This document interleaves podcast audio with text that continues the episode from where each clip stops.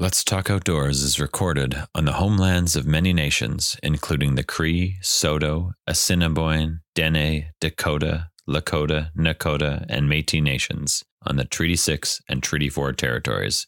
We encourage you to always learn more about the stories of the land on which you live, work, and play. Hi, I'm Mike. And I'm Leah, and this is Let's Talk Outdoors.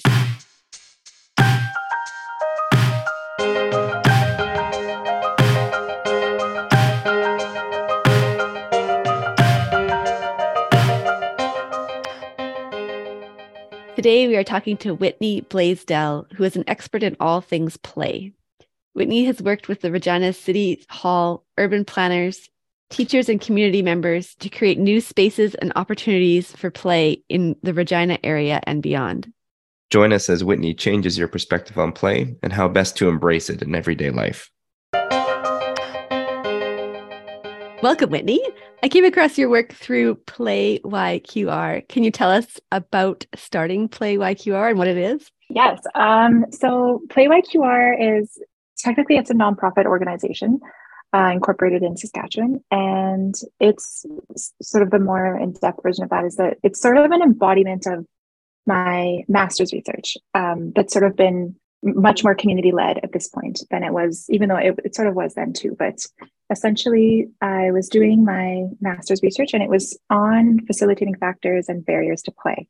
And I was doing it um, with caregivers and parents living in Regina, Saskatchewan, and talking to them about, you know, what facilitates play and what are the barriers to play. And a lot of them were some were personal factors, but there were a lot of systemic factors and things that there were there were such strong patterns in what they were telling me. And and it just seemed like there was actually so much that could be done to make Regina more playful and more play prioritizing and to increase access to play and sort of care about play.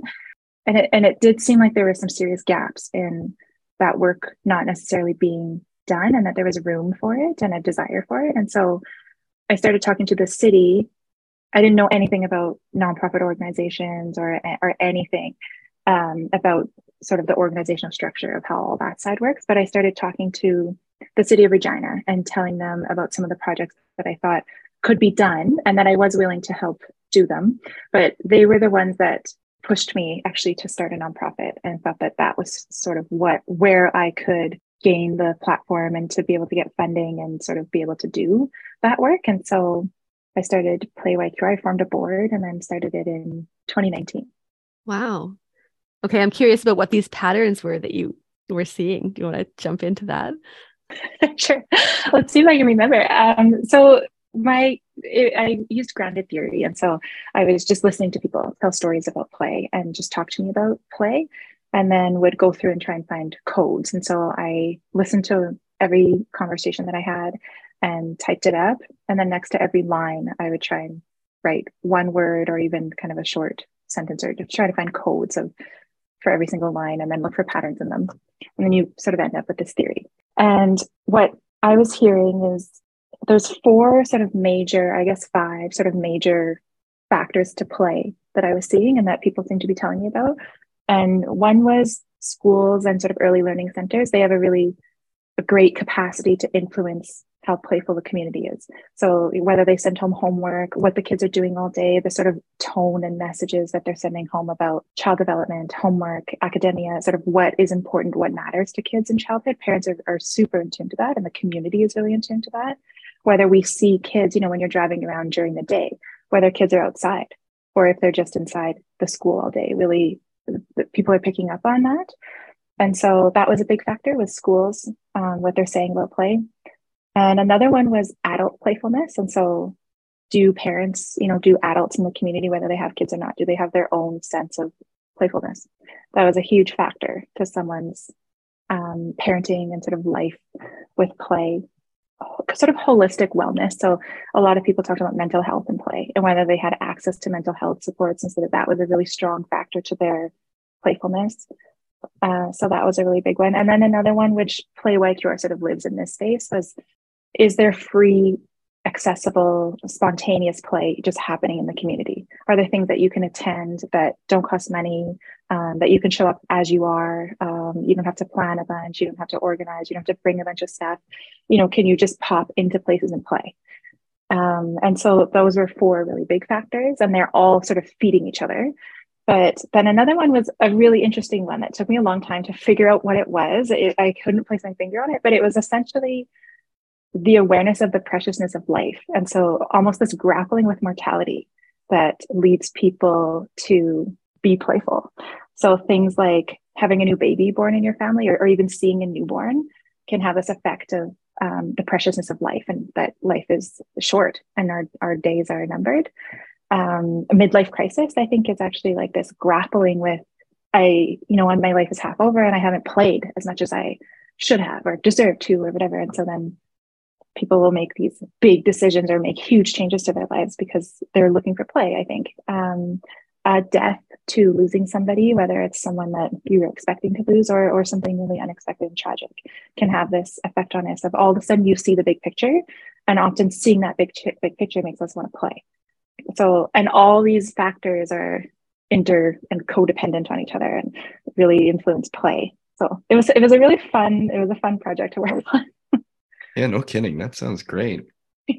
You defined like a whole bunch of structures there really nicely too. I think I think of like my grandparents and how they play with my nieces and nephews, and it's totally different than how, or sorry, my parents and and like their uh, and my spouse's parents too. They play with the grandkids far differently than they played with us. You know, it's like they're on their like not that they're great parents, everybody around, but they're like way more involved in that create like that creation of play um, yeah. with the grand. I mean, they're not working. You know, they're all retired age now too, which helps. But it's like it's just that you can see i think that was really residing with me when you were hitting home with me when you were talking about that stuff because it's just like yeah they do have this kind of sense of like this is important and yeah it's it's a different kind of scope yeah absolutely and i think age does that to us too right and when you're not working so hard you know a lot of parents are in a really stressful time of their lives because a lot of them are often also you know early career stage. And so mm-hmm. they're trying to get promotions or they're trying to prove themselves and, and whatnot. Whereas grandparents are so wonderful if you're lucky to have them around because they're often, you know, near retirement or retired sometimes if they're if they're fortunate and they have the time and their perspective to play. Uh, so it's a really intergenerational play is so cool too. Mm-hmm. You were talking about how city council or city hall was kind of pushing you to do some of this work too. Why is it why is it so important for people to play? That's a big question. Um, it's play is so important for our health and just just everything. Um, you know, if you follow like Lev Vygotsky, um, like a, a, play theorist kind of. Uh, he talked about play as being one of the most significant things for child development um, which is interesting because I try to not follow child development too closely and try to almost discard child development as like, you know, what if we saw children as instead of in a developmental stage, which is often how they're positioned and framed, if they if we looked at children as a complete being, exactly how they should be, uh, then I think we would see them as more worthy of play. And I think we would we would value play more if we respected and honored children for what they are. So this is one of the reasons that play is important is just for joy and just that, you know, we deserve to play. Um, it makes people happy when children talk to researchers about why they play. They're always asked why, why do you want to play or what motivates you to play? And it's it's consistently just happiness. If you look at all the things that we don't know about the world too, and that we're all just on this big spinning rock floating in this endless universe that's expanding too like it's constantly expanding. Um you know it's like it's arrogant not to play and it's arrogant to send kids to school all day and make them learn all this stuff that when we don't know so much and then send them home with homework and make make children and parents and community members feel like there's sort of anything else better to do. And i know that sounds so dramatic but it's just such an important thing just to to live life and try to be happy and try to help other people find ways to just experience pleasure and joy in such a fleeting human experience. You're making me rethink giving homework now. So okay this is good. Yes. Okay i'm doing i'm doing what i set out to do. Conversation has turned much more existential than i expected. I didn't i didn't mean for that time it's funny because i get asked why is play important? I feel like anytime i do something like this or I'm doing a talk or something, that's always a question. And I, every time my answer is different. And that was a pretty dramatic kind of existential That's good. Good angle. yeah, this is where we're at tonight. So we jumped into talking about play, but we didn't really define what play is. And I think that that's, well, maybe there's like a real definition of play. Uh, can you tell us what your definition of play is or what the different definitions are? Yes, there's so many definitions of play. There's even Dr. Brian Sutton-Smith has something like hundreds of pages that fill a book, and it's called The Ambiguity of Play, where he's just trying to categorize how different people define and think about play. I take what some people would refer to as a stance mode on play, which is a little bit unique because I look at play as whatever someone is doing, as long as they're approaching it in such a way that the act of doing it takes precedence over whatever outcome they might get out of it. And so the way that I approach play is that you can't recognize it. You would never be able to look at someone and decide whether they're playing or not. Um, it could because it depends on how they're approaching that activity. So someone can look like they're really hard at work sitting at a desk writing, but to me that could be play if they're enjoying the writing, or even if they started out with the outcome of trying to publish a short story, but they get so lost in it that all of a sudden they don't care about publishing it anymore. They're just having such a fun time writing it. Or and play isn't always fun, but you know, they're just so into the process of whatever it is that they're doing that it all of a sudden becomes play. So play is also very fragile. Sometimes I'll try to explain if you were to look at a soccer field filled with children playing soccer and they each had a light bulb over their head. And while it was green, it means they're playing and when it's red they're not playing.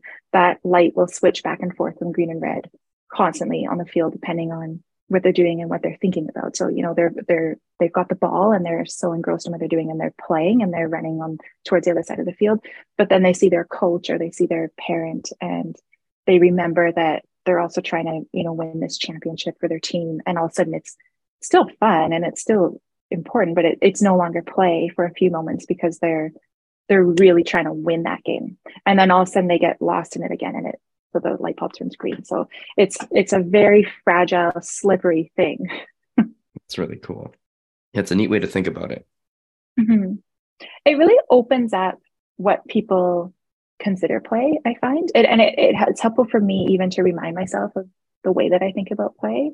And it also opens up choice and it opens up choice for children because uh, even sometimes the most playful and play endorsing to play advocating adults can start to guide play and start to you know tell children no this is what we're going to do for play and then it's it's not really play. And we forget to honor the things that children would prefer to do and what what is play for them. That's really cool I coach uh, like competitive improv. Cool. And competitive part is is pretty like side side of the point, but I I have coached like some good teams and I've coached some teams that it, they we haven't succeeded as much. And I remember getting the notes like, well, are you telling the kids like what these? Because you can choose like a genre, a theme. Are you are you kind of designing the whole thing or letting the kids do it? I'm like, oh, I guess the ones that I have sucked at are the ones that I've really pushed. The, like I've pushed my own idea on the kids and the ones that they have more fun you can just tell like they're they're not worried about the competition. It's is when they create it and they're just having fun do that. That's that just really cool. yeah hit a note with me. So thanks there whitney. Yeah for sure. Now that you're saying that it also it reminds me that play is really hard work. And for a child and we forget this all the time. We think it's silly or we think it's nonsense. But for example for a child to often create a world inside their head and if you're lucky, you know, invite you into that world. And they'll they'll often, depending on what age they are and, and all sorts of things, but they'll give you little rules and you start to learn about this world. And they trust you so much to not shatter it, right? And you're so then together, you're containing this world. And in a way, and it's so difficult and it's it's very tiring and it's exhausting and it's hard work and it, there's research where children's entire brains are lit up when they're playing especially imaginative play. But improv is actually you're suspending a whole world together. So it, it's very hard work and it takes a lot of teamwork and collaboration and communication skills and all these things that play requires that i feel people don't but we take it for granted all the skills involved in in that kind of play. I feel all those skills are you need them for improv. So i wonder if people who who do improv are really inherently playful or had a lot of play experience growing up. That'd be a cool study. There's a good research question in there somewhere. yes, yeah. there is. Yes. Sask Outdoors does some work around outdoor play. Um, and I find that most people associate it with early years or like that under seven kind of age group. Yeah. Is that your experience overall? And how do we how do we work through that that play is for people of all ages? Yeah, that's a that's a great question. And you know, it's so interesting because I became interested in studying play and started studying play. And ever since I sort of this is really poor language to use, but like came out as a play scholar and that, you know, my interest in play, I want to study play. I've been consistently sort of pigeonholed into early years. And people think I'm also an early years scholar or that my interest is in the early years. And I do some work in the early years, but that's that's not where my interest lies. And my interest is all years and just play. That's really where my loyalty is, is just with play, but I'll do anything with play. And it is a constant struggle to pull play out of early years and to get people to think that you're talking about them. And it's a whole other struggle to get people to understand that you're sometimes not talking about children or even youth at all, but just adults. And I talk about making playful communities, and people, again, I have to always explain that I'm not always talking about child friendly communities or, or communities for children to play, but places where there's arts experiences and parks that are designed for adults or with at least with adults in mind. And adults also feel often left out of park design, which they are. And there's so many issues with the way that we construct play as not only unimportant and silly and nonsensical, but also only for children. And I think those two ideas also feed each other.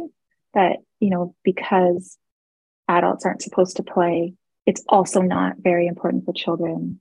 And and vice versa sort of thing where well children shouldn't be playing because when they're adults they don't need to play and then the, the cities are constructed around play only for children and it's a it's a very serious issue. But yes i constantly have to try to pull play out of early years and even put it in early years right? So yeah. it's, it's hard.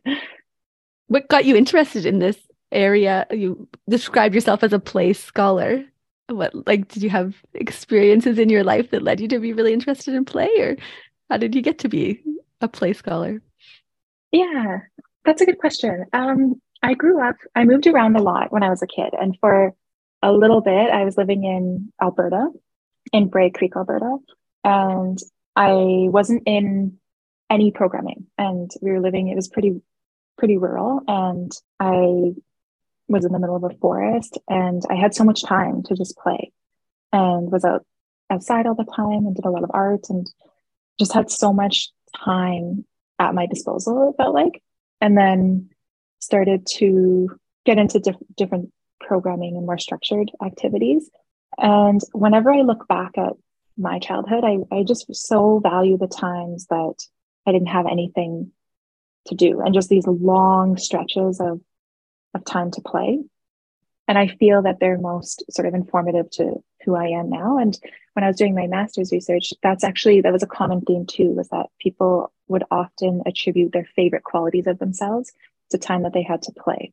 But I started getting interested in play, not just because of my own experiences, but the very first grad class I took was with Karen Wallace and Patrick Lewis, and it was on play art and storytelling. And it was mostly a play class on play and play scholarship. And Patrick Lewis has a paper called The Erosion of Play about how play is changing across childhood landscapes. And it just fascinated me and i for some reason just cared about it so much where it sounds so silly and kind of ridiculous and privileged and I, it maybe it is all those things but it actually would it would keep me up at night. This you know the the changes that are happening across childhood and that there's so much less time and sort of a culture of play than that there used to be and so i just became so fascinated and then it just that was the very first uh, grad class I took. And then by the time I was ready to do my thesis, I was still so set on play. And then I did my thesis, and now I, I hopped right into my PhD, and I'm still here studying play. So it's just really stuck with me. Yeah. That's great. Yeah. So, on that note, then how can we kind of find more opportunities to create ways to play or places to play? Uh, that's a really good question. So, and that's that's been, I mean, that was the focus of my master's in a way. It it depends on on what level you're approaching that question from. You know, on an individual level, it's do you have things that you like to do? Do you have things that you do in your life for no reason other than because you enjoy doing them or because of whatever you get out of the moment of doing them, not because of whatever outcome they bring you? So that's a really big a big thing is just to consistently have something like that in your life. But other things are, I mean, society is so it's so unplayful the way that the world works right now. And I don't know if we ever get political on here or, or like get really critical, but you know, capitalism and neoliberalism and all these big, all these big words, they all add up to this extremely unplayful kind of grind culture, gross culture that that we're so entrenched in, especially I find in North America. So that's more of a, a systemic issue. But something I'm paying a lot of attention to right now is the way that particularly urban prairie cities are designed because we're positioned as sort of winter cities, but I feel that we've been really slow to actually this sounds cheesy, but warm up to winter where we don't necessarily I think we're starting to, but there hasn't been a really strong culture, sort of mainstream culture of embracing winter. And if you think of, you know, some in some other areas of the world, they'll do things like give every single child a snowsuit. And that's just part of part of how the how society and the community supports community members. I've tried so hard to get funding to especially for people who really can't afford. You know, it's very expensive to play in the prairies and play is a privilege here. And so things like that, where the community could be supporting play by making sure that everybody has prairie appropriate outerwear. You know, some people can't go outside and it's not a mindset thing. You know, weather isn't always just there's no such thing as bad weather. There's only bad clothes. Well, some people don't have the appropriate clothes and it's thousands of dollars to outfit a family appropriately. So that's a, a really big issue here. I think that we could, if we wanted to, we could fund that. You know, we put tons of funding into things like early childhood literacy, but yet almost nothing into childhood outdoor play. And regardless of, we know the benefits of it. So that's something that I think could and should happen.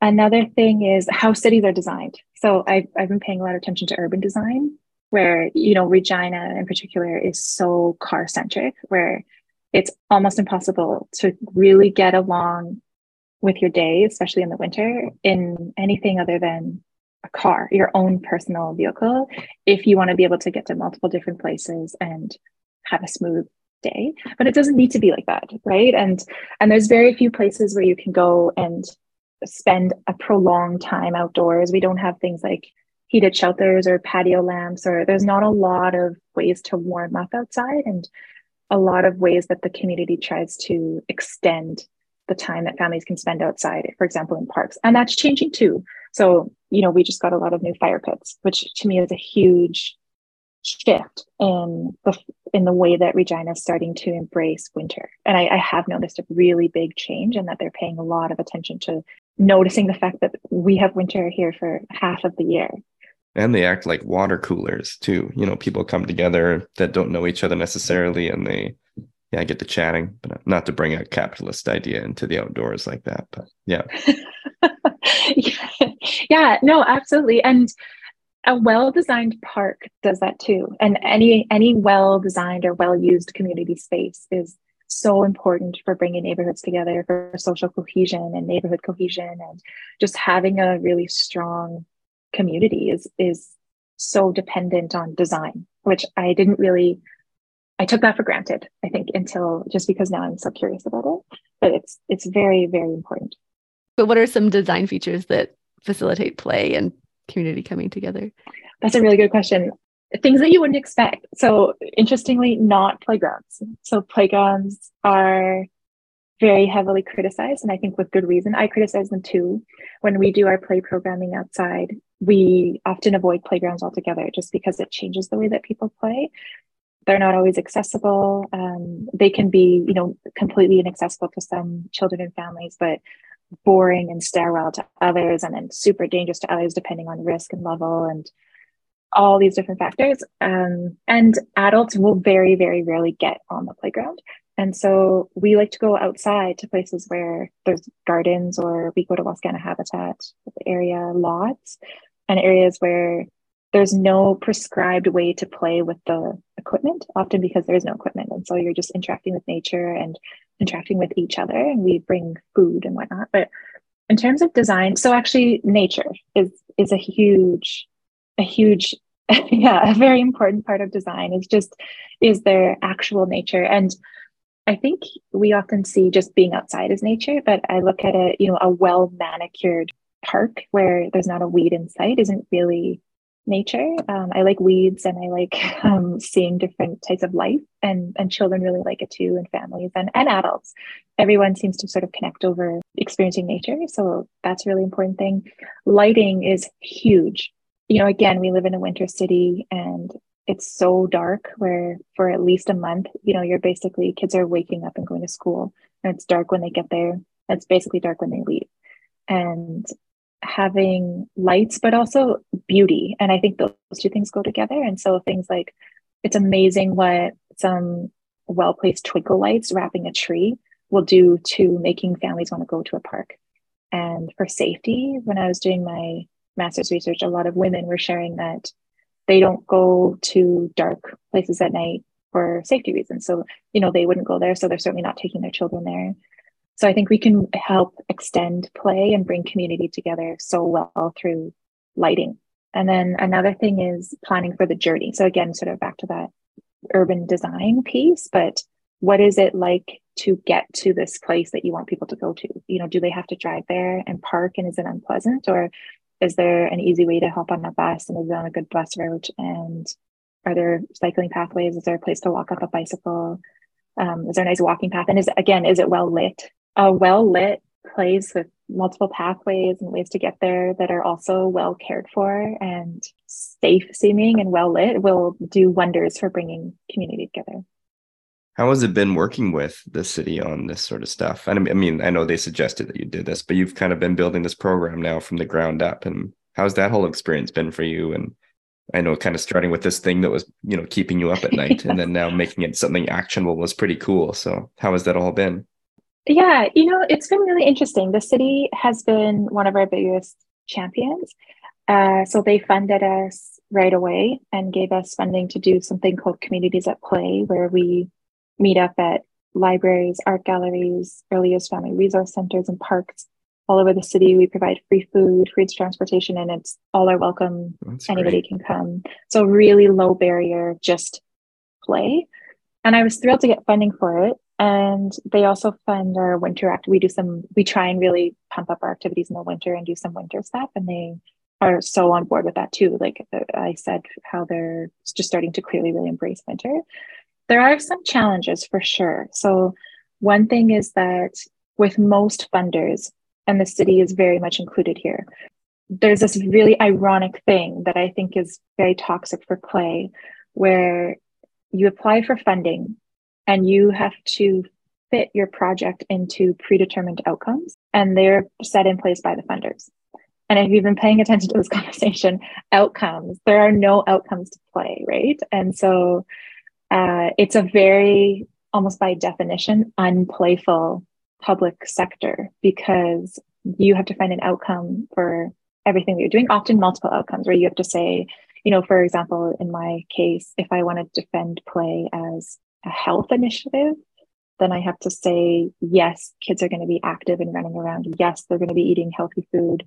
Or literacy is often you know you have to try and find these outcomes and fit your project into them. So yes we're going to be reading we're going to the library we're promoting these literacy infused spaces. You have to find all these things and i i really don't like to do that and i try as hard as i can not only not to but to talk to funders and explain you know i want to do this project that i think is really important and what i look at as outcomes are things like the fact that the project fills up right away and we have people showing up every time.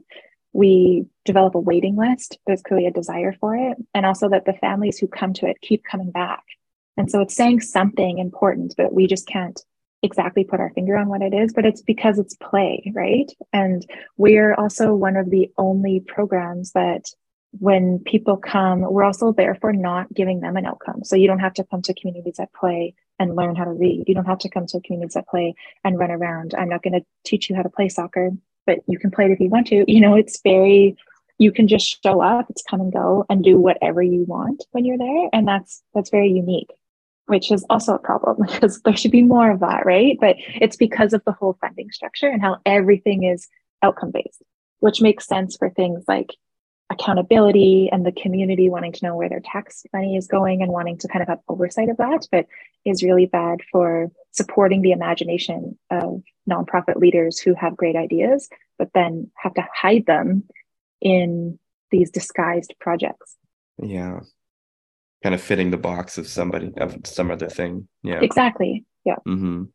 I'm just thinking of like somebody randomly dancing on the street, and I'd be like, "Oh, it's not meant to be there. It's meant to be in the studio." And it's like, yeah, it's kind of you know, yeah. There's places to do that. Yeah. yeah. I don't think those things. If someone's dancing in the street, but I could see, you know. Yeah. If someone's dancing in the street, you might think, why don't I dance in the street? Or sometimes there's there's this other. What are they listening to? Yeah, yeah. There's um this other really interesting sort of finding that was that showed up in my master's thesis so much was that play is contagious, and so when you see people out playing or doing something, not necessarily if it's dangerous or ridiculous, right? but if you see people um, playing hopscotch on the sidewalk or blowing bubbles or uh, even just just adults uh, doing something fun, playing ping pong or, you know, um, shooting some hoops or, or whatnot. Sometimes we see them and we remind it, it's just a good reminder to play. Seeing people laughing and smiling. It doesn't even have to be people, but left over sort of evidence that play occurred will have the same effect. And so it's interesting because then play breeds play, where you know we try and be really public and we try and get out into the community, and so we're very visible. And so then people see you know a bunch of people playing and then it hopefully translates to just reminding that play is it's not even that play is important but that it's acceptable. You know just the where we're at with the stigma around play it's that it's okay to play. Mm-hmm. absolutely. I'm a drama teacher and so like i we have a rule where everybody plays so i've got to jump in and do all the things with them too. And yeah that's always a thing like i've i've noticed over the years if i stop or if like two or three kids stop it just kind of everybody just is like, oh, okay, now there's people watching and yeah. doing that. But if everyone's doing something crazy and stupid, they're all like, oh, okay, this is good, and they can all do it. Yeah, it's so easy to shatter. Hmm. Yeah, I really liked what you said. That's fragile. I really liked that. It's very fragile. Mm-hmm. Yeah. Uh, how has your work affected your parenting in modeling play and how you're incorporating play into your family's life? That's a great question. Um, and it, you know, it's interesting. It's gone both ways, really, because I I really value play and I know it's important and I read a lot about play and I care about it. And so it helps me, I think, keep myself kind of in check where I know that I don't want my kids to do homework every night. I know that they're okay and that they don't have to do that. I know that they're not falling behind. And if they did fall behind, it's only behind a sort of misguided standard that someone made up. and so I have a lot of confidence in them and that that they're okay and that a lot of the things that we make up about children isn't true. So that's been very helpful. And the same thing with structured activities. You know, they are in some, and I really value sports and I value structured activities, but it doesn't, they, my, I want to make sure that my kids have a lot of time for with the things that they want to do and enjoy. And I try not to interrupt their play and the things that they enjoy. Try not to push my own nostalgia on them of, well, this is what I like to do, and therefore you must enjoy it. So that's helpful. But another thing is, I find sometimes because I'm so curious about play, it's hard for me to really sink into it. And so we'll go to the park, but I, then I'm thinking about it the whole time, or I'm looking at other people and I'm like, well, they're here. Like, how'd they get here? And I, I wonder if they're enjoying it and what are the things that they're doing. And um, so it can actually be strangely challenging to relax myself into play with my kids just because I'm constantly overthinking it. But overall, I think it's it's been a, a very helpful product. Um, my research and the things I work on, just because it's a little bit counterculture so I feel that it helps me. Not that I'm immune to it, because I do get self conscious and I do worry as a parent for sure. And I um, do get nervous about things and anxious about things and is this good enough? Am i good enough? Is what i'm doing and providing good enough? I feel all those things but it helps me for sure to just value play. Well whitney this has been great. Do you have any resources or kind of social media things that you've been i mean you I obviously do, doing your masters you'd have a ton of resources you could look into this stuff but are there kind of ones that you would like to highlight that have been this is a great resource to look at for people that want to get more into this concept yeah i really like her name is Megan Zeni and she's from bc and she's a teacher and i just find she's also a PhD candidate, I believe now. So I think she's pretty close to being done her PhD. And she's been doing her PhD on outdoor learning and outdoor play as a teacher.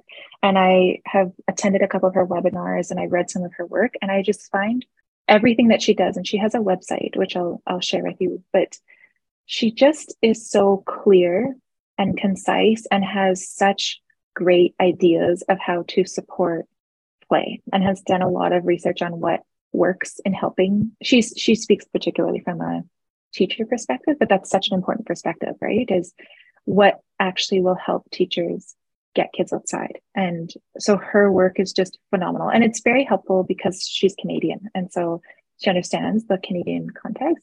I wish there was more of that for prairies because she's often talking about uh, getting ready for rain and you know being wet all the time. Whereas right. how I'm curious to know how to really embrace winter play outdoors when it's minus 40 for two weeks straight often and you know the amount of cold that we face where it just adds some different context and different barriers but her work is is phenomenal and she has some really amazing resources and she does some free webinars and stuff sometimes which have never ever been disappointing. So that's my favorite resource.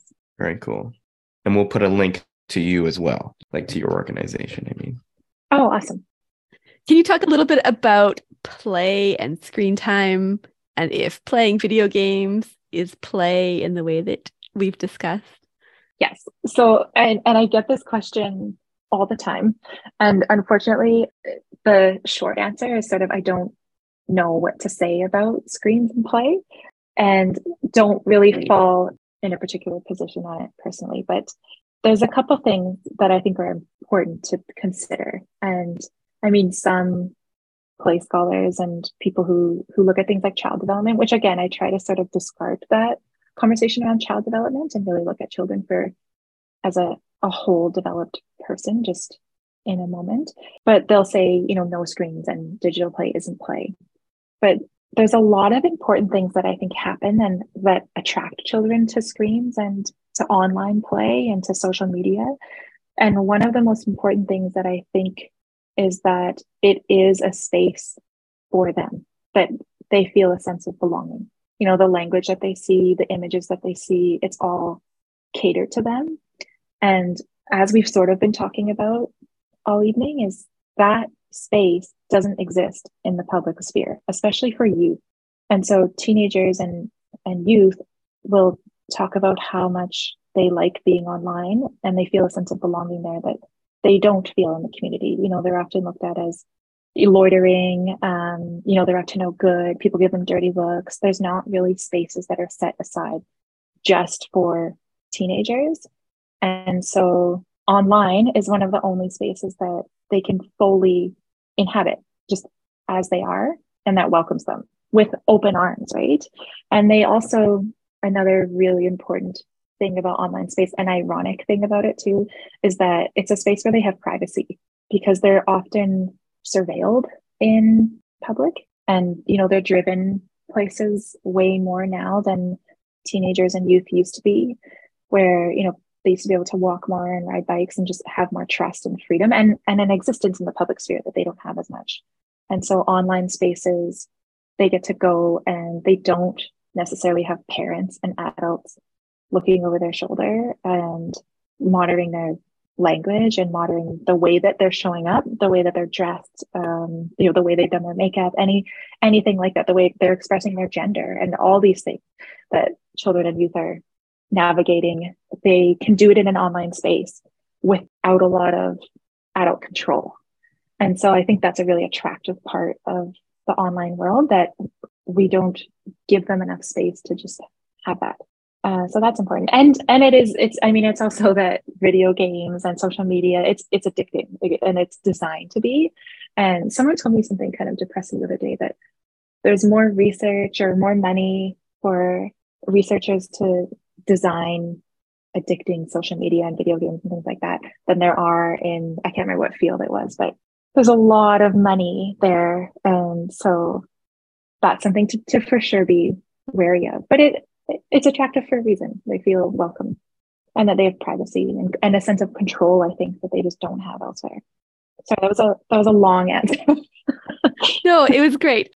My eldest child is 13, so I'm just entering this world of parenting a teenager. And if I'm looking at his digital space, he gets very like, You're invading my space. Why you're you can't look at my stuff. And I was like, Well, in my family in my in my house you, i can. It's it's not a it's a right not a privilege or the other way around.